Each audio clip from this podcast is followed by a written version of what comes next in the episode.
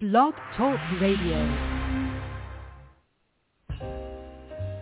Live from Washington, D.C., it's Quintessential Listening, Poetry Online Radio. QLPOR, as it's widely known, features a bevy of poets, spoken word artists, and live poetry readings with best-selling authors. Your host is Dr. Michael Anthony Ingram. Everyone. This evening for your quintessential listening poetry pleasure, I'm very pleased to welcome internationally acclaimed and award-winning poet Indran Amirthanayagam to the program. Indran is a master poet, and his newest book, Origami, Selected Poems of Emmanuel Ulacia, will be published by early 2023. Indran, welcome back to the program. Thank you so much, Dr. Michael Ingram. Michael, thank you, thank you, thank you. I love this show. I love the opportunity it gives to read, to think out loud about the art of poetry, and, and to engage in conversation with you is, is a special thing. Thank you. Thank you. Oh, hey, this is always a treat for me because you, you're constantly surprising me, and I love it. I love it, I love it, I love it. Let's begin this journey. All right. Tell me about your new book. I want to hear everything. What Yes. inspired Oh, I, it's I'm so excited. Uh, it's such a joy to have this book. It, you know, it, it began more than 20 years ago in 1999 when I first got to Mexico City. My friend Jaime Manrique gave me a name of someone to look up, Manuel Ulacia, and he gave the names of a few other poets and writers. And Manuel, the embassy, the American embassy where I was working in Mexico City, and he took me out to a wonderful lunch, a green mole sauce in the Zona Rosa near the embassy.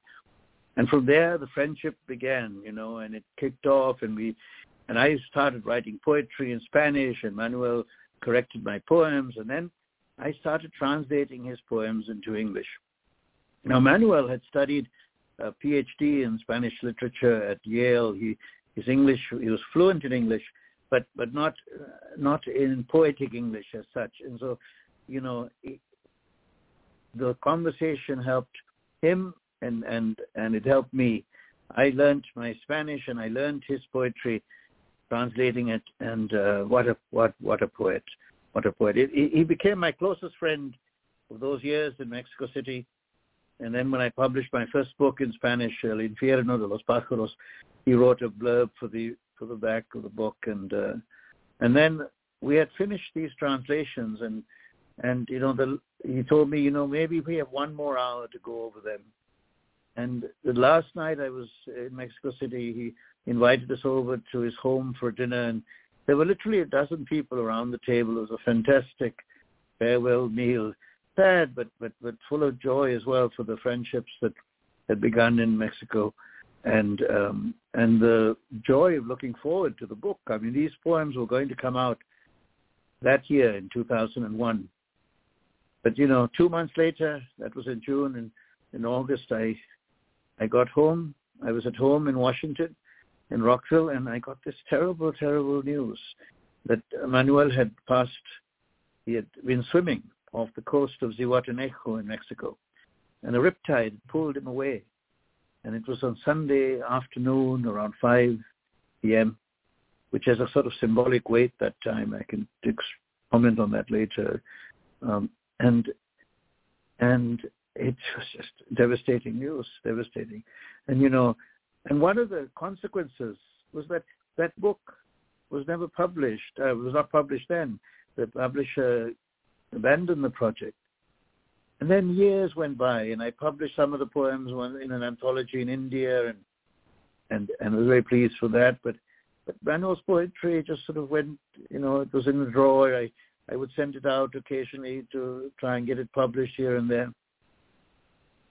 Then 20 years later, I get to know Dialogos books in New Orleans, Bill Lavender. And Bill and Dialogos published uh, my book, Ventana Azul, translated as Blue Window Uh, by Jennifer Rathbun into English. And mm-hmm. and then I offered him this book, and he accepted it. he has produced the mm-hmm. most beautiful book.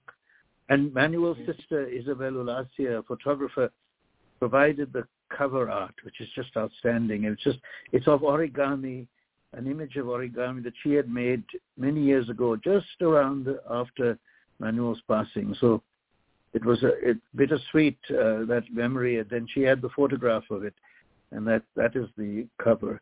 And on the back is a photograph of Manuel, a young Manuel. Um, we used to know him as Manolo, Manuel Short, uh, Manolo familiar.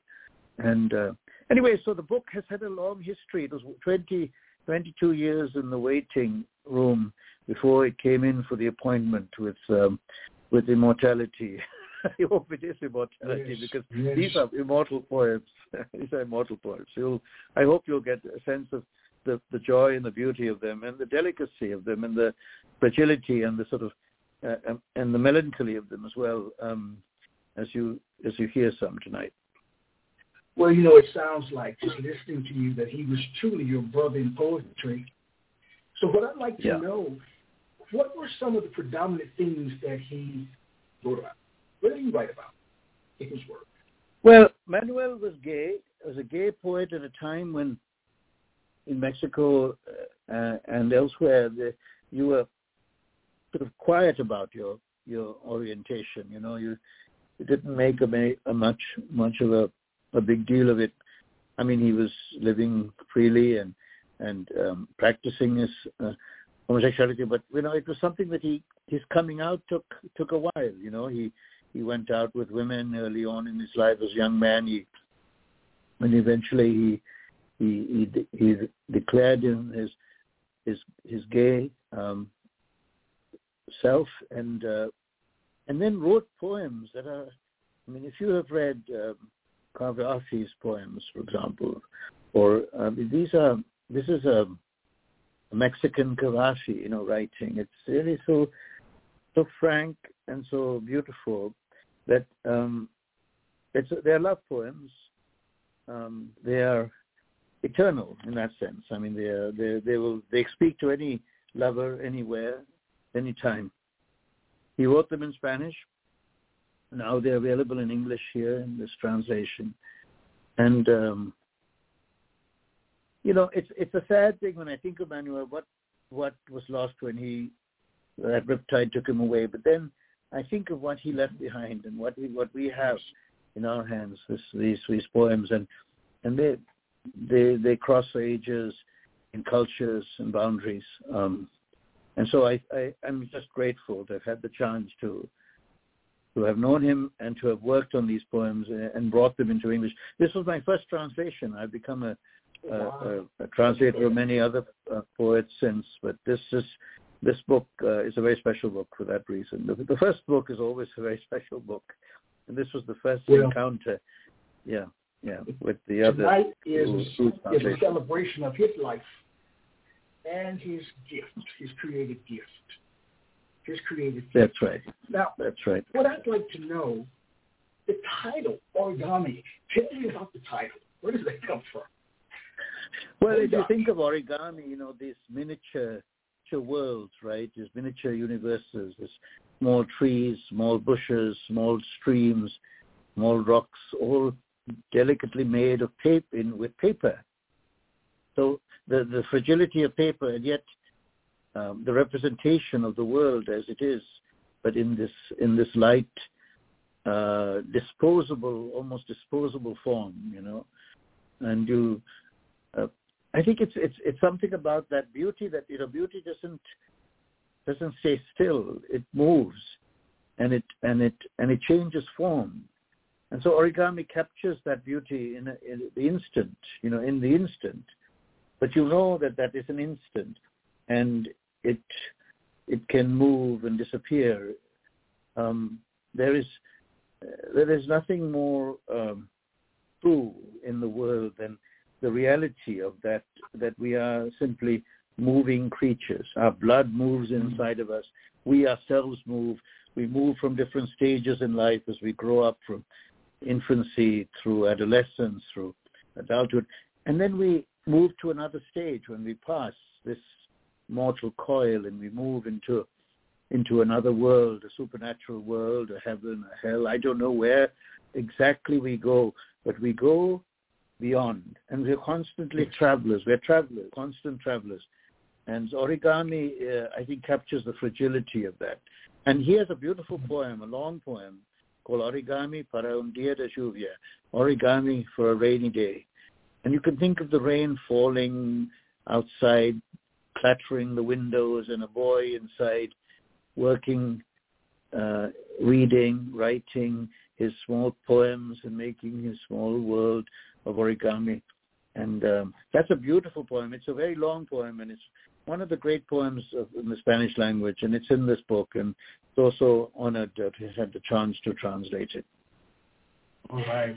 How did you structure the contents of the book? These are sections, chapters. Tell me about the content. How's it yeah?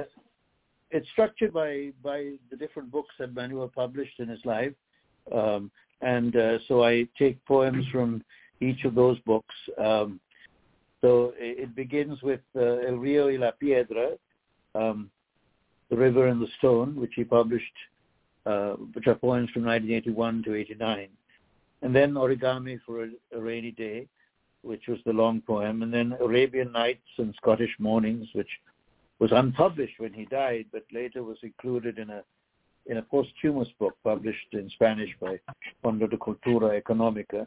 And then it goes on from there to El Plato Azul, the, another long poem, another magnificent poem of Emmanuel's, which uh, was published just uh, in 1999, 2000, and then I added the first poems. He he wanted these to be first in the book, but I I put them hmm. last because um, they're they're beautiful poems. They're slighter poems. They're and I think um, they they work well um, for someone who who has read the major poems and would like to to read everything of Manuel's, and he can go or she can go to the last section of the book and read from the first poems. Um, there's tiny little lyric images poems at the end. I mean, um, you know, just to give you an idea of how uh, small and you know, you can imagine these three-line poems. Like, uh, example, I'll, I'll just read you one of those first poems just to give an idea. Um, on the beach, on the beach, words of salt and spray catch themselves. The sea's waves name the earth. And here's another one, the millennial tortoise. In the garden, the millennial tortoise eats the word grass. so that's that's where the book ends. But those are the first poems. Yeah. Right. Well, please share with me the titles of at least four of the poems. The titles. Uh, will do. I mean, you know, for example, uh, just the titles. I'll give you. I'll yes. give you a sense. Uh, you know, from the first part yes. of the book, El Rio y la Piedra, uh, I'll give you the Spanish first. Regreso a la ciudad, return to the city. Encuentros, encounter. Tenochtitlan blues, Tenochtitlan blues.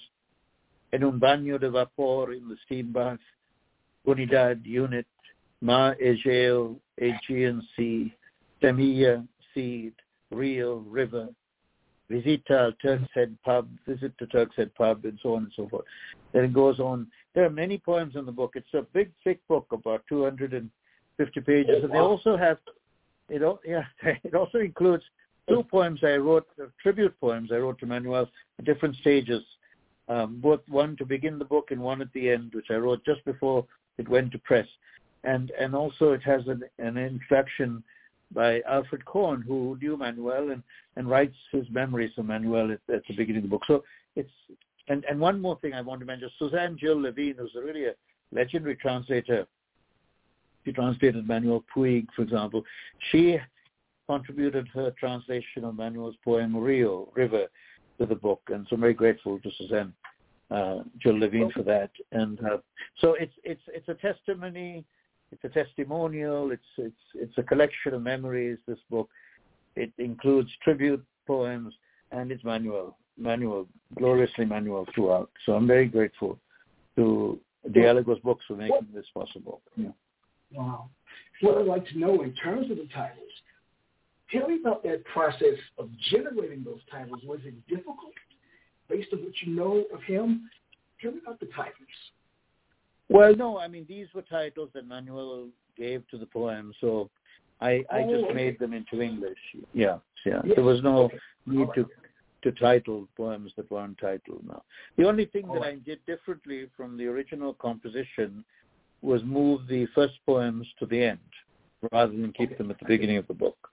Yeah. I see.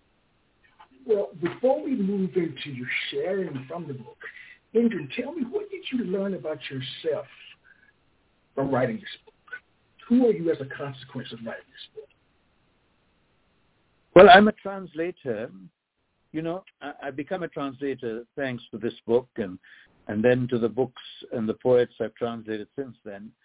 Um, I myself am a translated man, a, a poet who was born in another country called Ceylon that no longer exists. Now it's known as Sri Lanka, where I spoke Yes. Tamil and Sinhalese as well as English.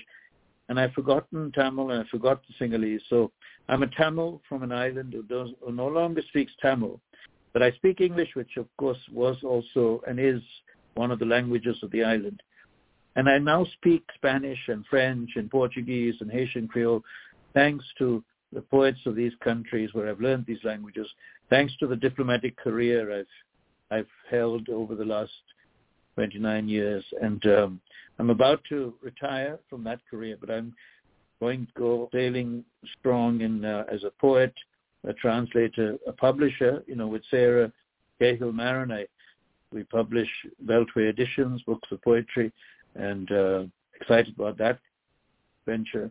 So there's lots to do, um, and always little time. but Right. that'll be make the time. That's true.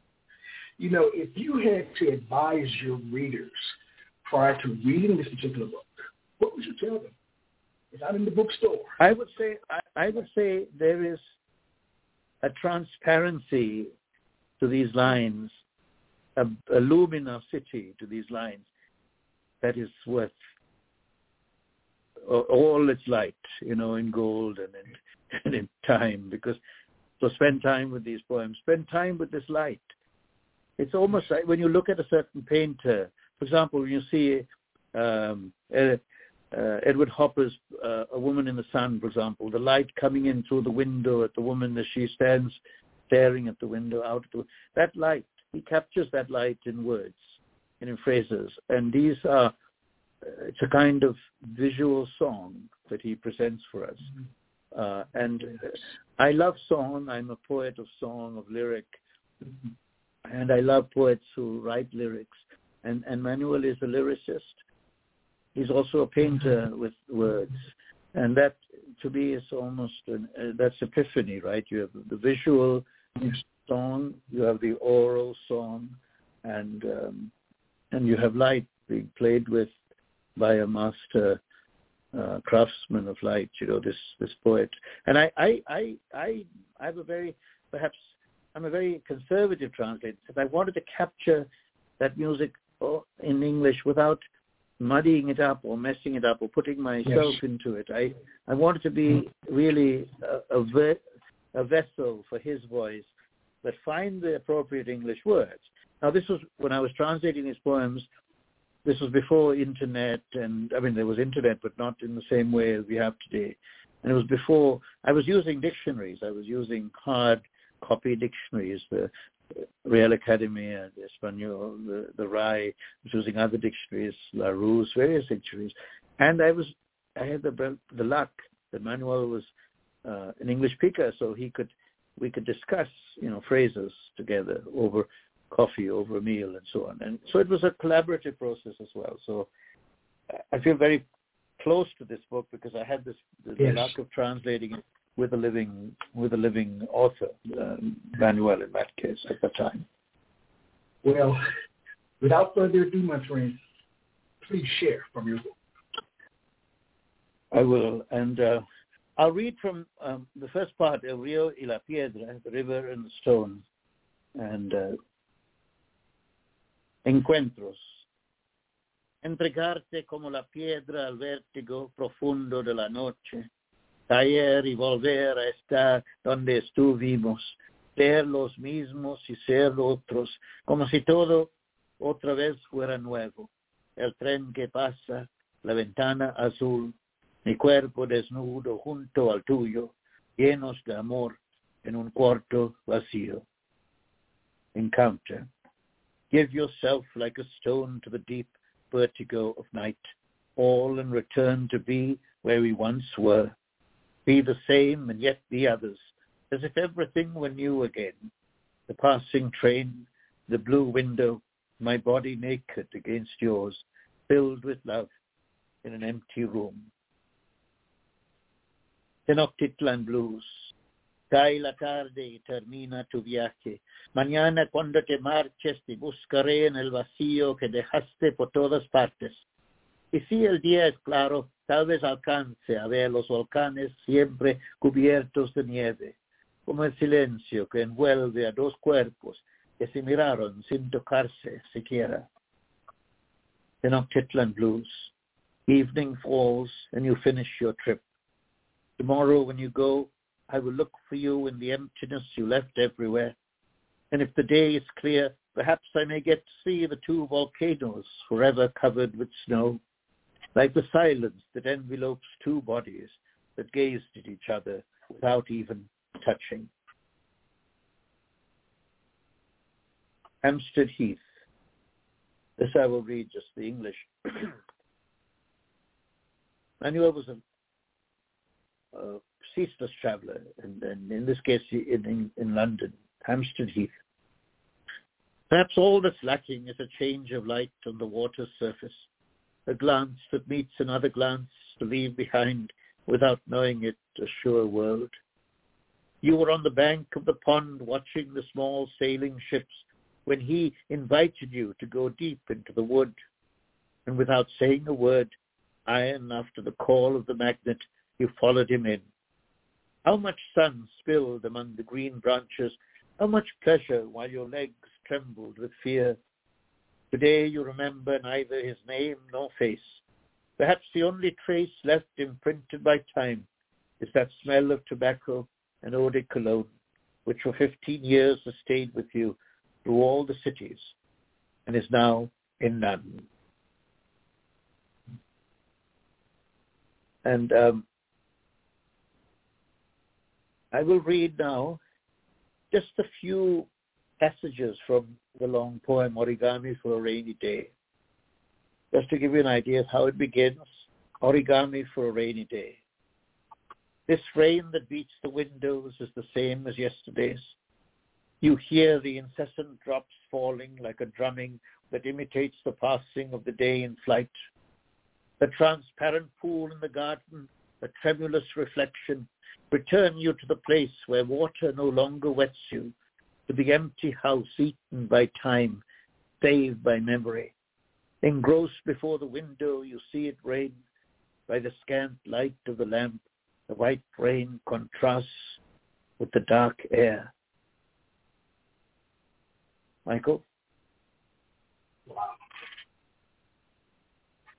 I always enjoy hearing you read Spanish, English, French, Haitian Creole, whatever. You're just an amazing artist, amazing poet, amazing man. What I'd like to know, this is a relatively general question, can poetry transcend ideologies. What do you think about that, Indran? Different ideologies. Can poetry transcend ideologies? It's a very yes. important question because, um, you know, the word ideology is based in the in the the, the idea, right? And you know, mm-hmm. poetry, you know, is written with a lot of emotion and with a lot of feeling, and you know, was it Shelley who said poetry is emotion recollected in tranquility? But but it's the base that emotion, that feeling is mixed up with the idea. There is an idea in every poem. And you know, and there's a message you could say in every poem.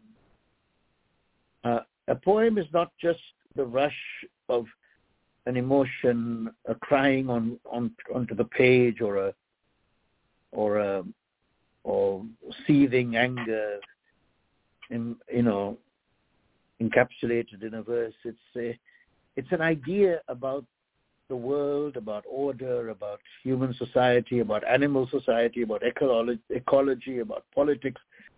Politics means polis, the community, the, the affairs of the community. So it it's not, I, you know, I write poetry often in response to what's happening around me in the news and Yes. uh, what I read, what I what I hear about, what's happening in the country. My recent book is called Ten Thousand Steps Against the Tyrant. That orange-haired tyrant we we had this president here for a while, Yes. uh, and and and the, the, the campaign against that ideology, that hatred.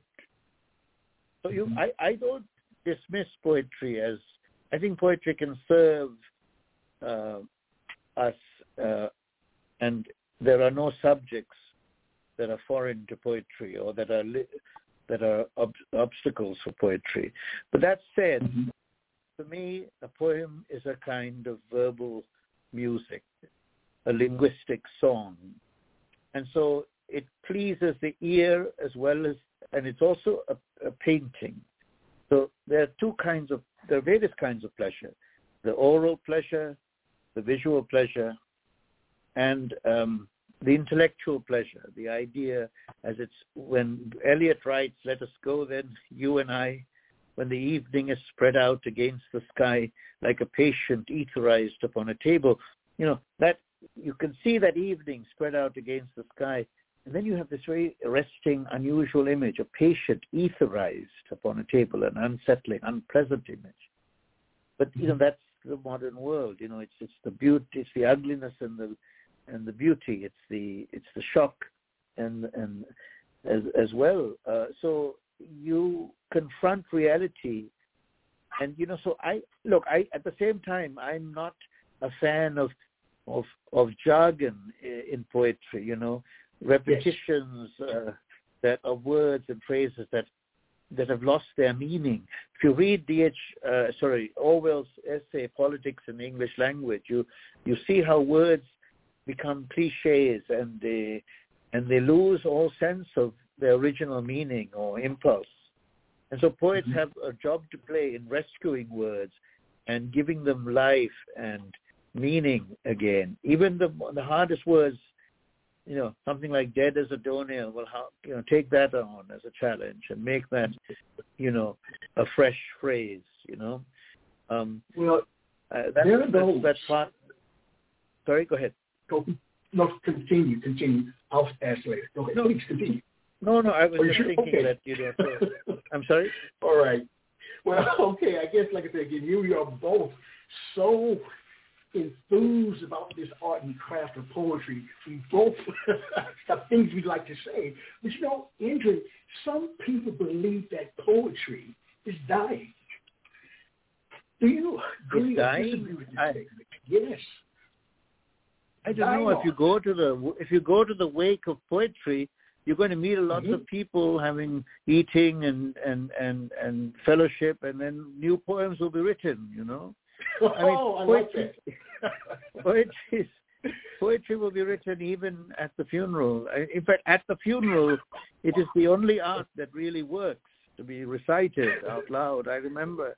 No, I mean in my own life, my father, when he passed, when he died, I was in Mexico at the time, and and I and he had just seen him the First Holy Communion my son, and then he had gone back home to Rockville with this house where I'm speaking from now, and he um he had gone to church and he was waiting for communion, and he had a heart attack, and he couldn't be revived. Now I went back from Mexico, and on the plane I started writing about my father which became a, in prose an obituary. But then I started writing poems, and one of the poems I read at the funeral a few days later. So you know, poetry brings people together. It's consoling at the very least.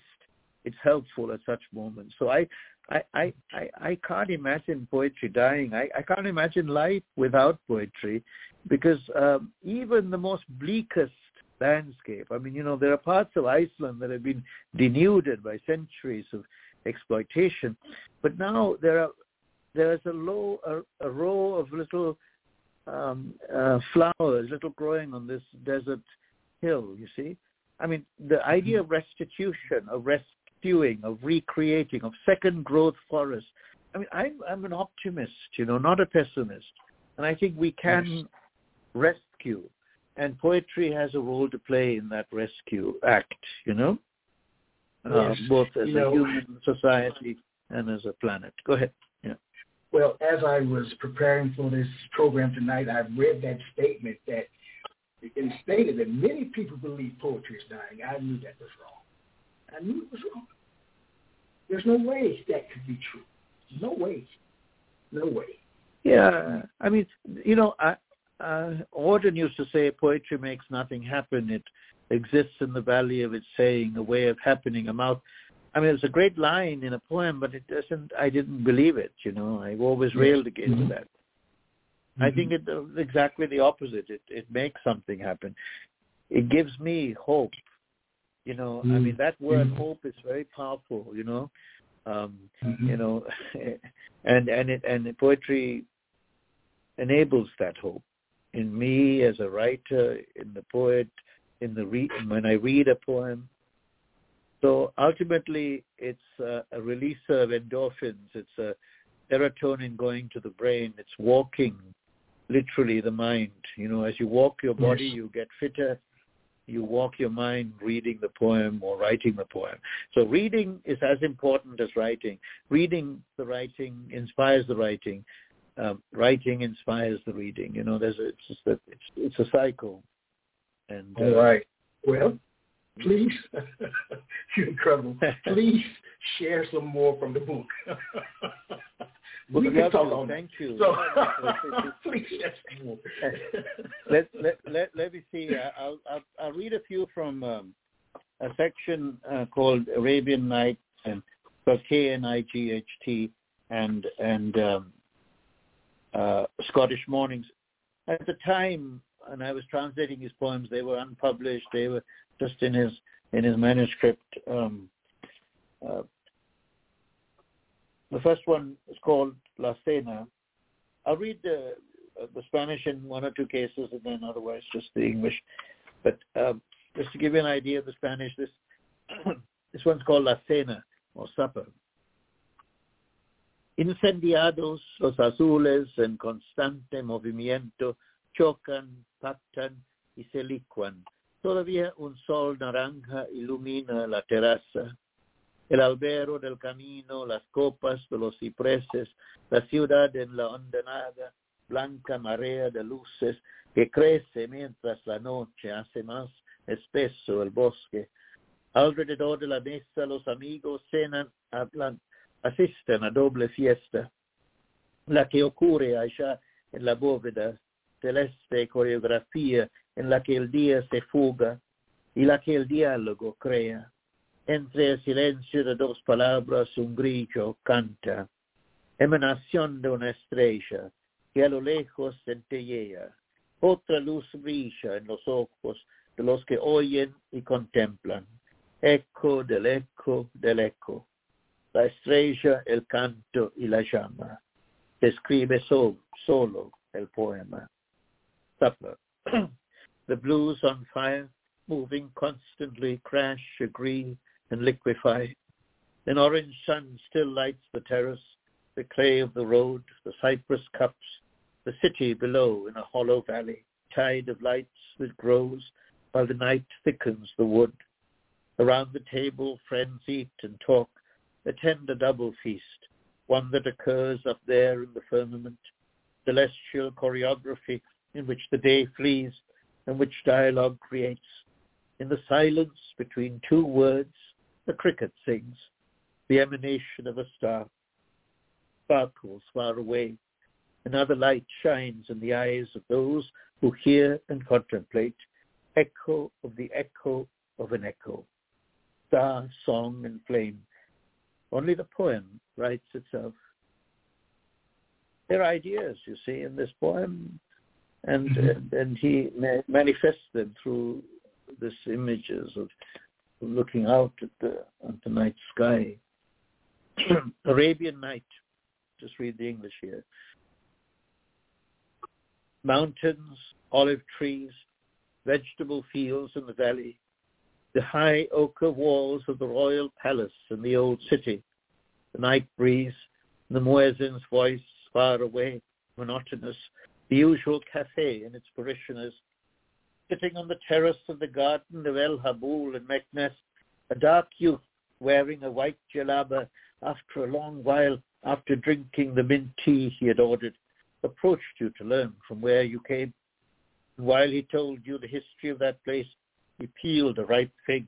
With a knife he drew suddenly. The reflection of the street lamp on the blade touched your face. Three drops of milk spilled on his fingers. When he noticed your gaze, his pupils dilated like a tiger's. Then he divided the fig, a flowering filled with seeds that seemed to burn in the vault of the night. And immediately he put one half in your mouth and the other with an agile flick in his own. What pleasure in tasting the fruit! What vertigo on the edge of the hour! Blood thickened, the senses opened up to another time. Suddenly you felt a slipper touch your foot, and without a word you went with him through the streets of the old city. Now, um, in the in the Ritz at Meknes, one glance was enough. The silence between two sentences, the tenuous graze of your hand when you asked for the key in the heat of the siesta, so that the young concierge, with a glance like a gazelle's, went behind you to your room, his olive-toned muscles, with their fragrance of orange blossoms, and to kiss his ample lips flavored with cardamom, as the fans spun round refreshing the intertwined bodies desiring each other in their delirium, the way the desert desires water. What pleasure in the instant when bodies forget reality and let it go. Where? Where? The city woke up in the fullness of the hour. Cars, motorcycles, the radio's music, mysterious Arabic brought you back to the world. The concierge said goodbye in a hurry and left the room. You fell asleep and woke in another dream when the muezzin began to pray into his microphone. From the balcony, the palace shone resplendent in the sonorous night, full of stars. Echo? Yes. Adolfo Castañón, in his article, Manuel Ulacia, Something Very Luminous Lost, made the following statement. He said, in terms of Manuel's work, even the riskiest moments of the merging of the poetic and amorous communion, Manuel Ulacia is capable of being both measured and extreme. What do you think of that? Is that true based on what your knowledge of him? Measured and extreme. I, I think yes. um, I, who who wrote that? I'm sorry, I didn't hear the name. I, I just uh, Adolfo Castañón. And the oh, Adolfo, Adolfo Castañón. Yes, yes, yes, yes, yes, yes. I, I, I know him. He's a a Mexican critic and writer. Uh, yes, yes, good good observation. Um, measured and extreme. Measured in the sense that he writes, he measures his verses. You know, they're free okay. verse, but with a lot of attention to rhyme and and off rhymes and and and uh, and uh, the, the musical uh, elements, you know, of of of the prosody. At the same time, he's writing about wild experiences, you know, um, mm-hmm. and and um, he's writing freely about them, but in, in, measured verse. Yes, yes. I mean, just as the poem I just read about the the affair, you know, with the concierge, the way he put it. But it's it, he he seems to write about it in a way that to me is universal and sort of uh, classical, uh, like sculptured in stone, you know like a, like yes. when Michelangelo does his David or something. That, mm-hmm. there's a beauty, a kind of classical beauty to the encounter, the way he describes it. Manuel does that yes, removes nice. any kind of morality or or uh, any sort of um, questioning or one just simply appreciates the the elegance of the of mm. the expression and the beauty of the scene, um, the the the opening.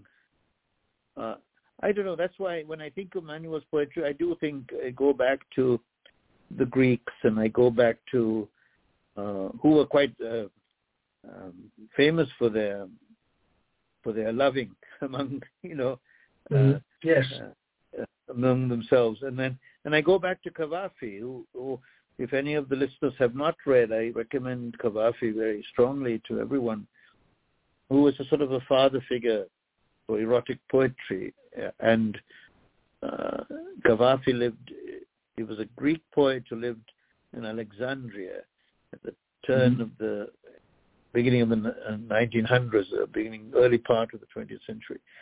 So, and then you think of Auden, and I mean, there, there's a, a, a, long tradition of, of gay poetry going way back, and and and Manuel. I don't want to classify him as as this kind of poet or that. I would call him. Yes. So I would say he's a gay poet, but he's a he's a he's a universal poet in a sense. He he writes about love. Um, I mean, one can. It's not.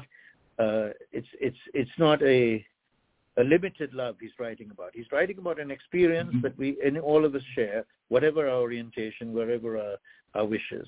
We can all appreciate that embrace of the other, yes. that embrace the muezzin's call, the mysterious call, in that Arabian context and and the and the and the desire for el- eliminating that essential solitude one feels at times, you know, and uh, finding it through communion, communion with another. And um, Manuel is a great poet of love.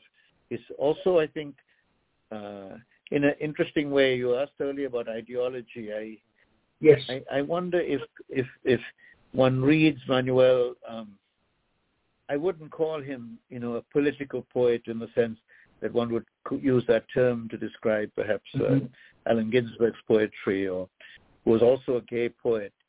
But when Allen Ginsberg writes about erotic love, it's a much cruder language that he uses, you know, than, yes, than Manuel does. Manuel is a much well, more artful poet in that sense, and delicate poet. Uh, not that I'm not saying that one is better than the other, but they're they're the different kind of diction, you know, a choice of words, expressions. Well, here's a question for you. Here's a question for you, my friend. Do you feel that a poem tells you what it wants to be? Does a poem tell you what it wants to be? Or do you tell it? Does a poem tell you what it wants to be? for me, a poem is a is an invitation to dream an invitation to explore, you know, uh, mm-hmm. and and it doesn't tell you directly what it wants to be. You, it's for you to find out and to make it what you want it to be. The mm. poem is ultimately an, an, invitation to explore something in your own, in a dilemma in your own mind as a reader, to complete, uh, to answer a question that you might have in your mind. But mm-hmm. the poem only belongs belongs to you, the reader. You are the ultimate eater of the poem, you know. And what mm-hmm. happens inside when you eat that poem inside of your body, inside of your the body of your mind, is yours. And so there is no mm-hmm. right or wrong. That's the first fallacy about reading poems, you know, that there is a right answer and there's a wrong answer. There is only there are only answers upon answers within answers within answers. It's a labyrinth. The poem is a labyrinth, and you, the reader, are invited to find a way out of the labyrinth, out of the maze. And the poem mm-hmm. offers you some clues and images to interpret. And if you interpret them and you feel good about your interpretation, maybe those interpretations are windows through which you can climb out of the poem into the world and feel richer for having read that poem, emboldened for having read that poem, um, somehow sanctified for having read that poem, you know? So the images yes. of the poem are openings on evolution and completion, but they are not telling you where to go. They're telling you here, look, look at me, interpret me, and you will find truth, your truth. Mm-hmm. But the truth is not written directly into the poem. You have to gaze, like you you gaze at the Mona Lisa, and you see those eyes following you wherever you are. You know, looking at her. Yes. Right. Mm-hmm. Um, yes. So the true. poem looks back at you. The poem looks back at you, but you you can't find. It's not. Uh, you know, two plus two equals four. It's not. There's not some kind of concrete answer in the poem, but it's a Mhm. wonderful art because it it's, it engages you, just like painting engages you, just like music engages you. It transports you. It uh, you need it, I think, to live fully in this world. I mean, if you Yes. didn't have poems or you didn't have music or you didn't have painting, uh, for example, just just dance. I mean, all the arts are are essential um, invitations to to thinking, to feeling, and to catharsis too, because we have we all live with with challenges in our lives, and uh, art has a way of enabling us to um, find release, you know, and overcome maybe it's just a distraction for a couple of hours that you spend reading or writing a poem. But I think it's something else. It's a way of living. A way of living that is very positive because it it just it, it just keeps picking you up, you know, no matter how challenging the day is, no matter how many difficulties you have to face. And everybody has to face mortality and, and passing and, and, and chaos sometimes. But the poem is a staff you could rely on, and it helps you stand up and walk forward. You know? That's my feeling about it. Very nice. As I shared, Indran, when I listen to you talk and share your thoughts and philosophies, poetry, and life, as I said, I always learn something new. And it's very kind of you to say I, I'm, you know, there's nothing quite, it's a two-person conversation, right? If I, Yes. if, if, if you ask the question, that brings out the, the reflection. So I'm just grateful to have that conversation, and I've had it uh, with different books with you, and this one in particular is Yes. a conversation um, that I I treasure because honestly, I, I I I don't know where I'd be without having started this adventure. You know, twenty in 20, more than twenty years ago when I started to translate uh, these poems, and um, I've become a poet on in various languages and in and in Spanish I've written and published about eight different books. And but the first of those books I wrote, and Manuel was there uh, guiding Mm. me, and those, and and, and so his poems uh, available now in this translation is a very special thing for me. And I hope people who listen will will look for the book because honestly, it's um, is a very gifted poet. He, you know, he was also very close to Octavio Paz, and and people respected his work when he was writing.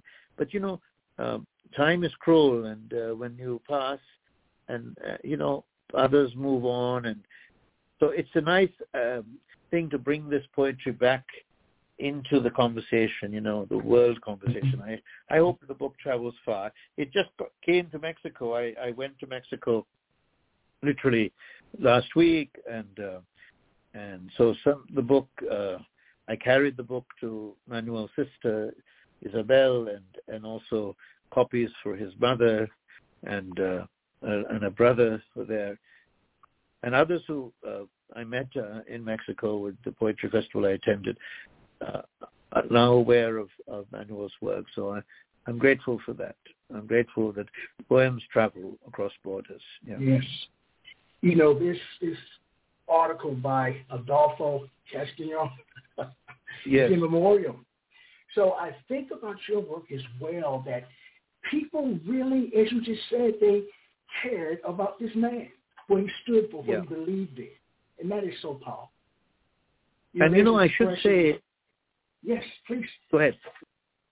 I was just thinking ahead, that sorry. expression, give me my flowers while I live, you know, and how sometimes we don't Yeah. often get an opportunity to do that just due to the nature of life, you know. Yeah. Yeah. Hey, give me my flowers while I live. Yeah. Yes. Origami. Yes. Origami. Give me my yes. origami while I live. While I live. Give me my origami while I live. Please share some more of your work, my friend. All right. Please share some I more will of your say, I, I will say that you know Manuel was, uh, thank you, was a um, the president of the Pen Club of Mexico in the Oh, last really? months of his life, and you know he was. Hard at work writing letters to to writers in imprisoned uh, unjustly in different countries and trying to raise awareness of their of their fate. And so he was that was a political work that he was doing as well. Uh, no he was uh, you know Manuel was the grandson of Concha Mendez and Manolo Altolaguirre who were both poets of the generation of 27 in Spain. They were both involved in the Spanish Civil War on the Republican side and and they became exiles from Spain after that war with Franco and fascism taking over the country. And they went into Cuba and then they came to Mexico. And then uh, Manuel's mother, you know, was born in Mexico or Mhm. I, I can't remember if she was born in Mexico, came to Mexico as a baby, and then Manuel was born. And so he, he carries a tradition in his blood of going back to those poor Spanish poets of the of the uh, Spanish Civil War, and you know that's um, that was a that was the right war. You know, everyone wanted wanted to engage to fight the fascism, and so many tragedies of that war, including the murder of Federico Garcia Lorca. So. Um, uh, so you read poets, you read also history in a sense. Um, Yes. I'll read a couple more poems, and Yes. I would uh, I would love to do that. Uh, let me let me think um, which ones. Um, here's one um, again from Manuel's travels in in the Arabian countries. Um, in this case, in Tangier, in uh, in Morocco, en un jardín de Tangier. A medianoche, cuando la bóveda estaba cuajada de estrellas y los cometas uno tras otro caían sobre el mar, entraste en el jardín secreto para hallar en el otro cielo. Cien tortugas llevaban sobre el caparazón una veladora encendida. Al caminar formaban constelaciones imprevistas, titilantes y luminosas rimas, otra escritura por el azar creada. Party in a Tangier's garden. At midnight, when the firmament was filled with stars, and comets one after another were falling over the sea, you entered the secret garden to find within it another sky. One hundred tortoises were carrying lit candles on their shells. Walking, they formed unforeseen constellations, string in luminous rhymes. Another writing created by chance. Viento. Bate el viento los cristales, las murallas, los tejados. El, en desvarío se filtra por rendijas y escaleras. Es percusión de timbales en la torre y en el foso. Aliento grave de tubas en el sendero que baja al río. Silbido agudo en todas las chimeneas.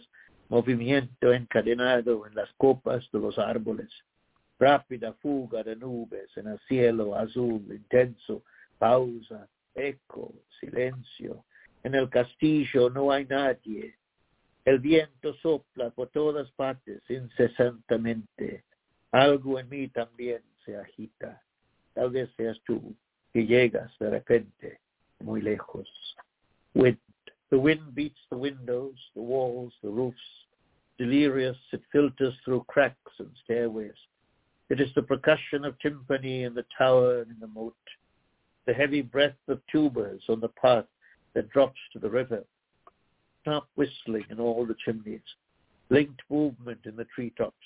Rapid flight of clouds in the intense blue sky. A pause, an echo, silence. There is no one in the castle. The wind is blowing incessantly everywhere. Something in me also stirs. Perhaps it's you who arrive suddenly from far away. Um, perhaps I'll read one more. Uh, yes, please. Otra vez, otra vez, Jack. Again, Jack. In a hotel bar, after many years of knowing nothing of that friend, his name came up in conversation. And when you asked about him, the expression in the eyes of the stranger with whom you were talking made you realize that he had died.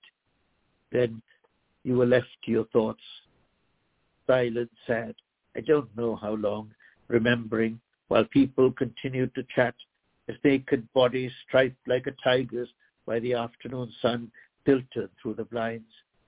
His thirsty, intense blue eyes that drank water from the spring of your eyes, his smooth, sculptured muscles, which upon the desiring and desired touch of your hands became fire, the synesthesia of the senses as you forgot yourself and were forgotten in what other time in that bedroom where every afternoon desire created so much passion that it steamed the windows. so I trust that Manuel has steamed your windows to all who listen to these Does creating poetry, my friend, make you feel pain? Why not, if not? You know, it it it, it rather than creates pain, it overcomes pain. You know, the pain is there, and mm-hmm. I find a way to write from that pain, or in writing from that pain, I I find consolation, a kind of release of that pain. The pain is a vise around your neck, and the, the way to get out of it is by sort of, uh, rather than trying to pull it off your neck, uh, squeeze it out with it in lines, you know, uh, ooze it out. Somehow it's like, I'll, I'll tell you though, it's not always going to be possible in one language. I, I was in quite a lot of emotional pain in English in Mexico City yes. a long time ago. Mm-hmm. And uh, mm-hmm. I couldn't write in English because the words would have come out as a scream, uh, I think. But I was able to write in Spanish. There was a kind of a filter that took place, a distancing, trying to write in the other language, in this case in Spanish, that enabled me to, to write about from those emotions, those painful emotions, not necessarily writing about them, but from them, stories in another language, in Spanish. So if you have a second language, try that technique. If you can't write in one, write this in the other. But uh, but I don't think really that poetry has ever caused me pain. There have been moments when I've been so sad and overcome by some difficult feeling that um, I wondered whether I could even write. But then mm-hmm. eventually, uh, I, I God uh, comes to the rescue, or the muse comes to the rescue. I remember when the tsunami hit the Asian co- coastlines and, yes. and in Sri Lanka, you know, about 35,000 people were wiped away, washed away mm-hmm. on Boxing Day 2004, December 26th. And at the time, my brother, elder brother, was in the island visiting and his family, and and I was in here in this house in Rockville, and my father had just passed away earlier the, the previous year, and we were gathered at home at the first Christmas uh, that I could remember without my father. Mm-hmm. Then this news comes in from the radio. We were listening to the radio of all things about this enormous wave and this thousands of people disappeared from the coastline of Sri Lanka and the coastline itself having been changed. Now, even more people away in Indonesia, and many countries were affected by this terrible tsunami. And I couldn't believe it. Here was an island that had been racked with civil war, uncivil war, I call it in one of my books. And now the tsunami on top, ecological disaster on top of political disaster. And I couldn't, I couldn't, and I, and I just couldn't get my head around it. Uh, my heart was heavy, and and for about three days, I wondered, you know, can you write about this? Can I write about this? You know, someone was it Adorno who said, you know, about writing after the Holocaust? How how can you write after the Holocaust? Well, three days, four days go by. My younger brother David happens to write a poem about this. And that got me going. You know, naturally, sibling rivalry always is helpful. but beyond that, I, I, I, I was able to, to write about this tragedy, this enormous tragedy, and I kept writing and writing, and I wrote. Uh, I want ended up thinking I could write a hundred poems about different aspects of the tsunami. I ended up writing 56 poems and I divided it into four sections and, and the book is called The Splintered Face Tsunami Poems and it's a book I'm very, very proud of. And, and I, yes. you know, raised some money from the book to donate to victims and it was a, uh, so even in the deepest tragedy, 9-11 happens, two weeks later I managed to write a poem about that. So whatever the impetus, even in the, the the deepest loss, my father dying, and I write so you know you mm-hmm. you have to accept that poetry is your savior. so why not yes, yes. take it along well, with you question. you need Here's a question for you, my friend. Something I've always wanted to know. You're the only translator that I know. How? Tell me about translation. How did that come about? I've always wanted to ask you that. Well, you know, there's an old line about translation that it's a, a mm-hmm. kind of traitor. You know, you're a traitor to the original language that your poetry can't be translated. That's the first thing you have to get rid of. You know, poetry can mm-hmm. be translated. Uh, it needs to be translated. You know, not everybody speaks all, all the languages, and you know, the translator's role is very, very helpful to bringing uh, the poetry, let's say, of one language into the poetry of another. But the translation is not just taking it from one language and putting it into the other. It's rewriting the poem in the new language. It, it's okay. it's feeling the poem. Even though you may not have written the original poem, you try like an actor, like a method actor or something. You try to find in yourself the emotions were that drove, that informed the the writer of the original poem. You know. And and, and mm-hmm. when you, I was lucky with Manuel because when I was doing the when I was translating the poems, I could ask him, well, you know, does this make have I have I have I have I captured the sensations that you wanted to express when you and I could ask him and get his opinion. That was helpful. But and you don't always have that opportunity. You're translating a poet who might have died or or, or somebody who lives far away and you don't have but translation even Neruda translated you know, Borges translated Whitman, uh, Leaves of Grass into Spanish. I mean, we learn from translation about how different voices are and how they speak, and and they, it's it's an incredible nutrition, nutritious thing to translate because the other voice, for example, if I'm tra- like Borges when he translates Whitman in into Leaves of Grass into Spanish, inevitably the voices of Whitman, the rhythms of Whitman, the images of Whitman become part of the of Borges too, you know, and mm-hmm. out in Borges, disguised in some other way, or but you can't deny it's it's a growth, you know, it's a it's a hybrid plant that that is that grows and it's sturdier because it's a hybrid. It's it's mm-hmm. stronger mm-hmm. because it's a hybrid. Because you have well, opened yourself up you to the influence of the other. Yeah. Go ahead. Here we go. Now, my questions are not designed to stump you because there's no way I could. No, no, it's but, okay. No. even, even if I wanted to, there's no way. no, no. But as you can tell, I tried to research for this particular podcast because I knew I'd be, be interviewing. Here's the question that I found. It's, here's the question. It says, what do you think of poetry sandwiched between the original and the translation? Now that's a question that stops me. what do you think? What do you think I, that was poetry, just you.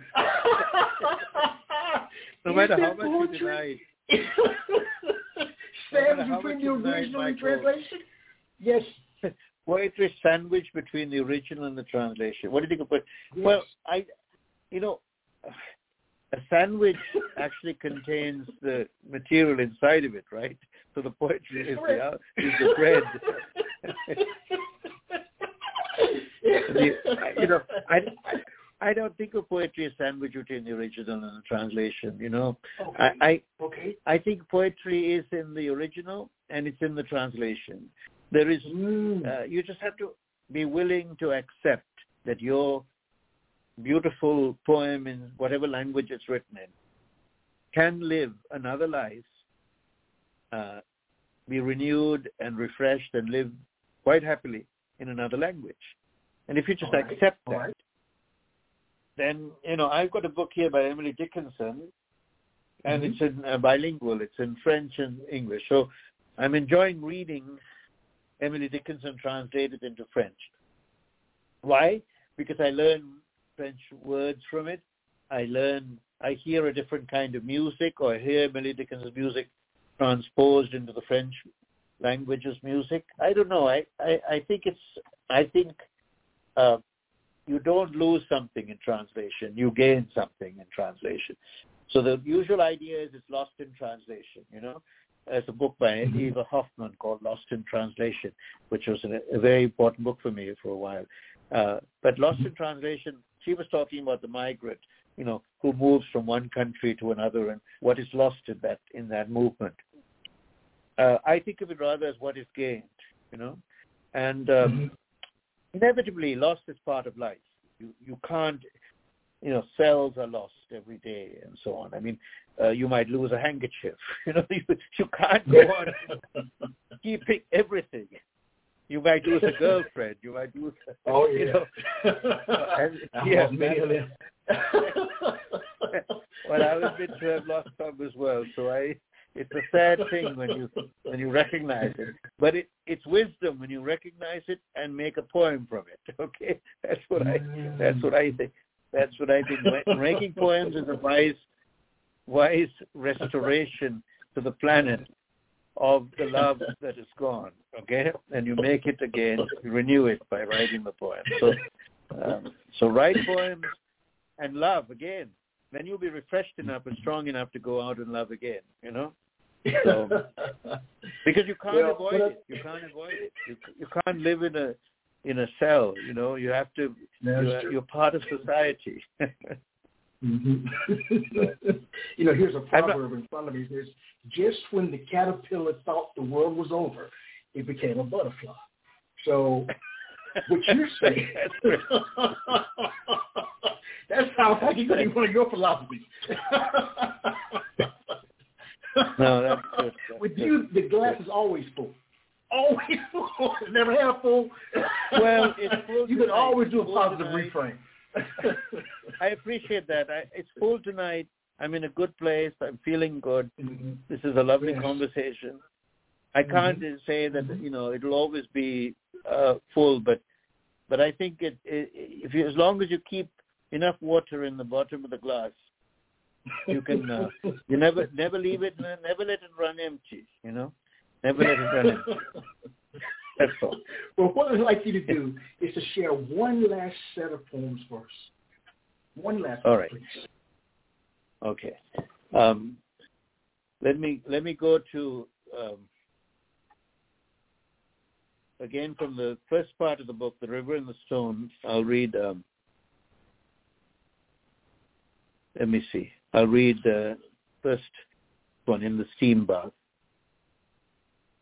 With a thick stare, nose and mouth, and chiseled stone, marble statues, erected on pedestals of indifference, submerged in an impalpable dream, an aquarium of wandering, nervous fish, the image of the other. And in the steam on the mirror, he finds his own image, perplexed, absorbed, diffused.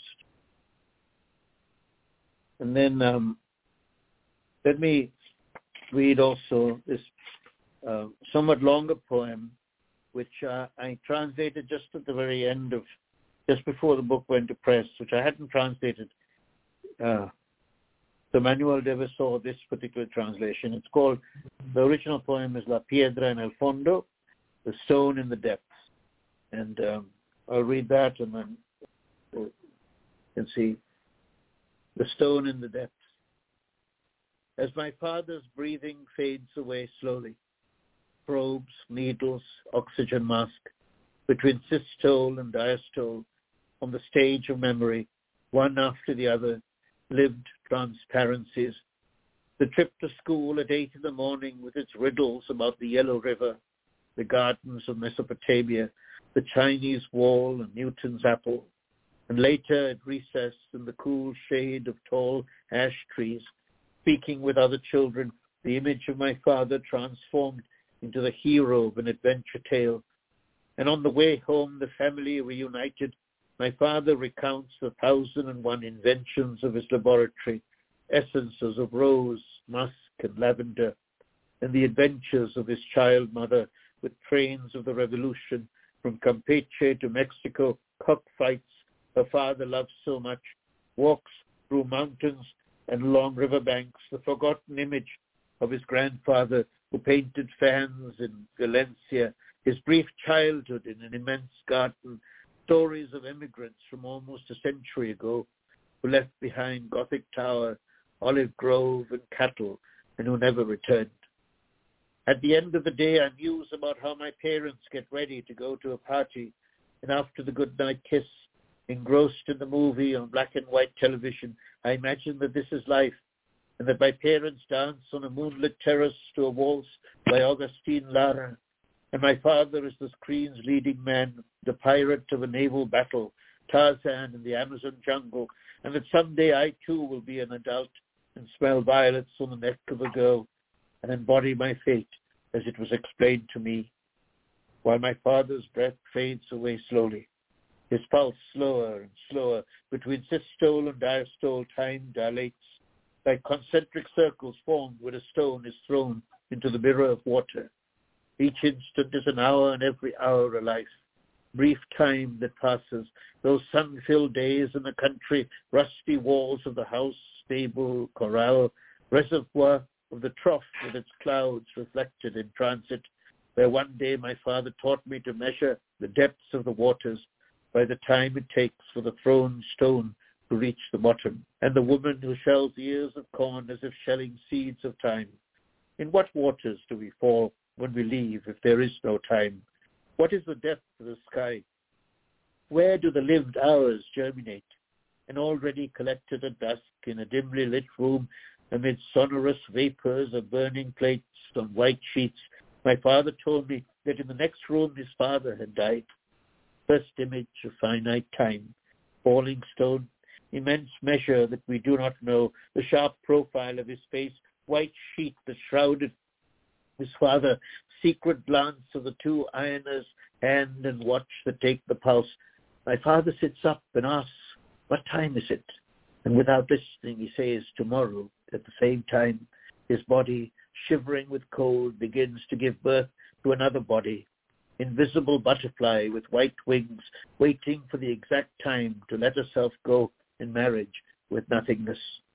While my father's breath is extinguished, anguish is reborn, a sharp-edged stone in the throat, those meals in my younger years where you could only hear scraping of cutlery and porcelain, elusive glances that hid the blush that produces the passion of flesh, in my secret games in the bedroom while the hurtful light coming through the window illuminated the clouds of the jug, empty plates and crumbs, for in my lascivious daydreams my singular desire had been revealed. No longer would I be the image of the hero dancing with a girl on the screen, nor the maker of factories, nor the discreet man society applauds, nor prey to virginities on the prowl, nor father who perpetuates the, and later the disputes Freedom does not make men happy, says my mother. Makes them only men. My father is silent. Fragile armor is indifference. My father lives in the ideogram of his world, builds other dreams without thinking of the finiteness of time, in the stone and its fall, in the darkened alcove, tomorrow, tomorrow, always tomorrow, and the house grows while my mother grows grey hair, and my sister discovers her budding breasts in the mirror, and my grandmother becomes a child again, tomorrow, tomorrow, always tomorrow, while my father's breathing fades away slowly. I want to tell him that all I ever wanted was to live the truth of my true love. But he no longer hears anything, no longer says anything. Silence has taken over his body, my mother's body, the circle formed around his bed, the darkened room, the clear mirror of water where the stone continues to fall in the fragile gravity of the instant while my father's breathing dies away. The transparency of the window reminds me that outside the world exists. I contemplate the illuminated city, the cars that circulate, the teenager who meets his beloved on the corner, the cyclist passing by, the athlete running in the meadow.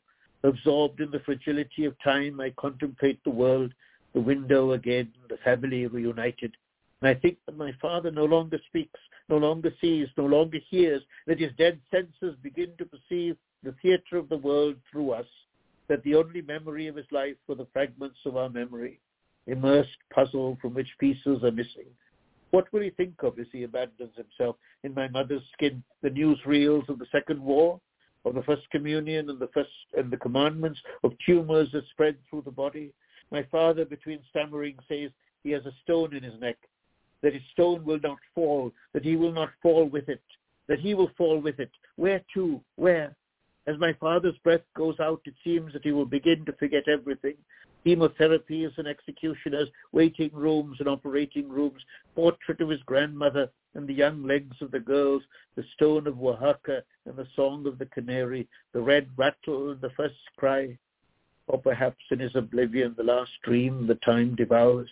He travels along a road to look for his father, but the road is already another road, and the house another house. His life now fits in an instant. All parts are reconciled. A single sun burns in his conscience, icy fire that consumes the world. In the mirror of water, the last wave is drawn. The stone in its fall reached the bottom. Thank you so much, Michael. That was a, oh. another of his longer poems. oh, beautiful. You know, I was thinking, an incredible man translating the work of another incredible man. thank, thank you. well, so glad, last question so glad about to Manuel. Have So glad. What, so what was his disp- what was his disposition? Was he a happy man, a melancholy man? What kind of what was his disposition? He was a very How generous. He? he was a very he was a very generous man, very generous. He would always come in his car and he would pick me up and take me to places that uh, you know. I, I he he was very proud of the Mexico and he wanted me to see it, the city that he knew, Mm-hmm. the Mexico City that he knew, and he showed me um, this this this beautiful city and this beautiful culture. He talked to me. I remember walking with him on Francisco Sosa, where he lived, and he pointed out the chapel that you find on that street, where La Malinche used to go and pray. La Malinche was the woman who, yeah, who who was the consort of Cortez, and you know, the when Cortez and the Spanish took over the country, and very Mhm. interesting to hear that history, to see that history, actually see the chapel where uh, Malinche used to pray after. So you know, and Manuel was my teacher in, in that sense, and, and my guide. But at the same time, he was yes, he was a very generous man. He used to have wonderful parties, and and we also invited him home. And we, uh, I remember we had a party where we had asked everyone to wear hats, and so everybody wore. Manuel came in a in a glorious uh, feathered hat for the for the occasion. So we had parties. We had lots of fun. He was melancholic.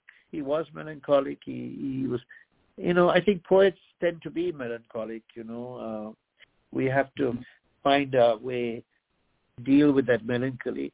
Different poets have different methods. In my case, it's it's writing poetry, you know, yes? and, and Mhm. writing poetry dispels the melancholy. And in the case of Manuel, I think uh, that helps, and that helped, and Mm-hmm. also his his work with pen and so on. But Manuel had his moments of, of dark moments, but he, he Mhm. pulled through, and uh, he was in a good place when I when I last Yes. saw him, and yes. and uh, and he lives in these poems in a, in in very Yes. much. Um, um, so Yes, he does. I can, real, I can-. I could feel I could feel his presence just listening to you. You know. yeah. So to me, it's a job know. well done, my friend. Job well done. Thank you very much. Job Thank well you. done. Engin, as we close, where does this particular book fit into your career as a writer? What does this particular interview say? Say the last part. I couldn't No, hear. where does where does this book fit into your career as a writer? What's next Oh, for you? Where do you go? Yes. Yeah, where do I go next? Yeah. Well, I think uh, further into translation, I, I'm uh, I'm working on a few different translation projects of different poets into bringing them into English, and so I, I've taken on a bit too much, uh, more than I can chew, but I'm I'm trying to chew different. So I'm working on a book from a Swiss poet, uh, bringing his French poems into English, and and a Mexican poet, another Mexican poet, uh, into English, and a Chilean poet uh, poems into English, and so I've got these different projects that I've that I've started, and and then I think uh, at the magazine that I edit uh, with Sara and uh, Renee Garrity, um, it is called uh, the Beltway Poetry Quarterly. We make a point of publishing translations as well as reviews. And so Mhm. we like to publish the original language with the translated language. So sometimes I, I translate for the magazine too, Oh, uh, you know, individual poems. So translation is a big part of where I'm going. I'm also going to go into, uh, I've, I've got a lot of poems that I need to organize that I, that I, in English and, uh, uh, you know, I, I'm trying to keep up in French and Spanish especially and in English. So Creole, I have a book that's scheduled to come out uh, from uh, Mad Hat Press. It's a, but I'm not quite sure what what the timeline will be for it. But it's uh, poems I wrote in Creole and then translated myself into English. So that's a project that's in the future, and uh, I'm hoping a book in Spanish or in Portuguese soon. Andrew. Well, when will you sleep? When will you, When will I sleep? When, you know, will, I'm- I'm- when I'm will you sleep? I'm going to sleep more often because uh, because you know without sleep, you know, all of this will, will come crashing to a halt. So I'm going to sleep more often and every day and every day. All right, Well, not look, to worry. I'm going to ask you this one last question, then you we can go. We can both leave. this is one that I've always right. wanted to know. It says, what do you think a literary journal's role and task should be in a changing world, in this changing world? In five, five, Well, five words or less. Well, the world is the world Biggest is question always, of the night. your questions are so- are something else. They're wonderful. The world is always They are, they are, Michael. They really, they really are. I mean, you don't have that doctor before you before your name for nothing, you know. But no. You know, but th- that's well, a I good know I had to be on my. A game with you. All right, well, I'm it's sorry. a I'm doctor Okay, literature. It's a doctor of literature, you know. No, seriously, the, I, I mean, I do, I do think that the world is changing. We are changing. The literary magazine, you know, bec- many magazines have become digital magazines, right? Uh, Yes. So I mean, Mhm. change is the constant, right?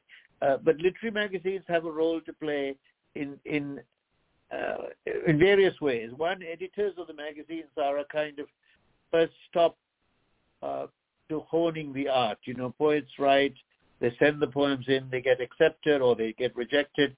Hopefully, they'll get some feedback and they'll be able to get a sense of, you know, that when the poem is accepted, it's somehow or certified, you know, in the society. You know, Mhm. the editors have a role to a kind of vetting process, right? And they help the poem um, have a certain kind of legitimacy in the in the society, right? So it's edited, it's edit, accepted for the magazine, it's published. And then also, um, no poet can, is an island. You know what I mean? You need the editor.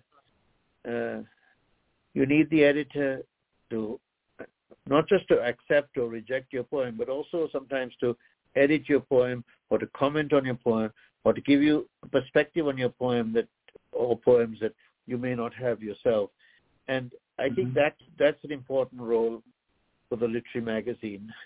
And um, Mhm. for example, when we do an issue of Beltway Poetry Quarterly, often we have a theme, um, and so we can, you know, encourage poets to to go through their work and edit their work to to find the theme or the poem that that works with the theme of the issue, you know. But I, I Yes. think the literary magazine is is I know it's hard because I know from doing Beltway, sometimes we, we are delayed, we're delayed with the current issue. It, it, it's hard to juggle everything that's going on in one's life and, and meet deadlines. But but um, I think the world uh, is a richer place for the literary magazine. I I'll tell you a story about my great uncle Tambimuttu. Uh, my father too was a poet, Guy Amirthanayagam, but my and through my dad I met my great uncle in London. My great uncle used to come over from Neil every week to our home in London when we were kids, when I was a kid. He was the editor. He's a legend. I mean, he edited Poetry London. He founded the magazine and then he edited it during the war, during the Blitz. And there was no paper during that war, but he somehow Yes. found the paper and he printed the magazine every month, I think it was. And you know, he published Dylan Thomas there. He pub- the young Dylan Thomas. He published. Uh, he put Henry Moore uh, illustrations on the covers of the, the original magazine. So he brought artists and and poets together in the time of war and got this magazine out. And I think that's a great contribution to Mm-hmm. keeping culture alive during Yes. times of great stress. And here we are at the moment with wars going on today, you know, in Ukraine Yes. and, and the invasion in other places.